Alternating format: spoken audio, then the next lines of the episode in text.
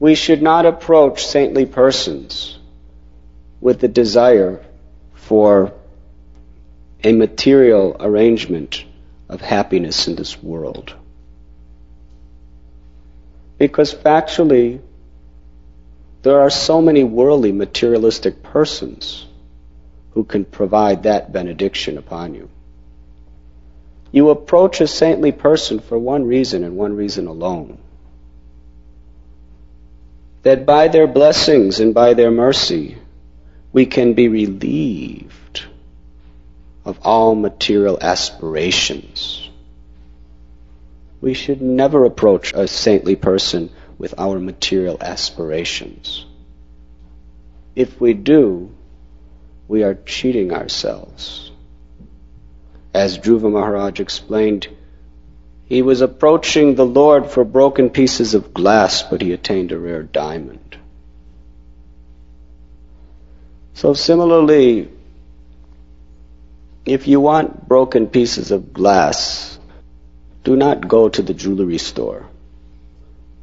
Go to the garbage dump where there's all sorts of broken pieces of glass.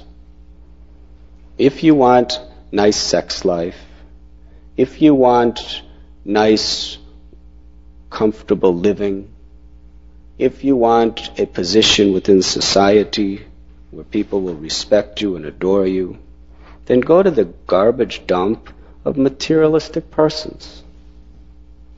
Bhagavatam says that crows, they are very fond of making pilgrimage to the garbage, where they are eating the refuse.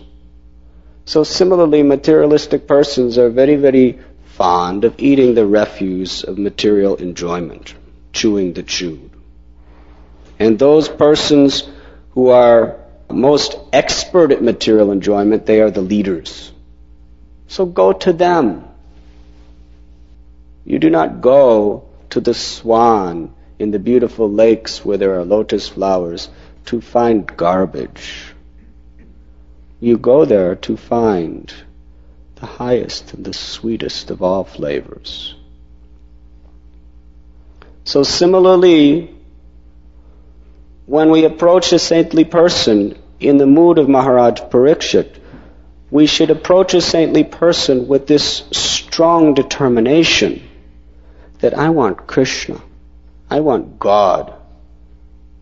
I'm frustrated and disgusted with material life. Now let me seek out the highest. And factually, there is only one place that we can receive the highest from those who are living on the platform of transcendental life. You were listening to Radhanath Swami on devotionalnectar.com.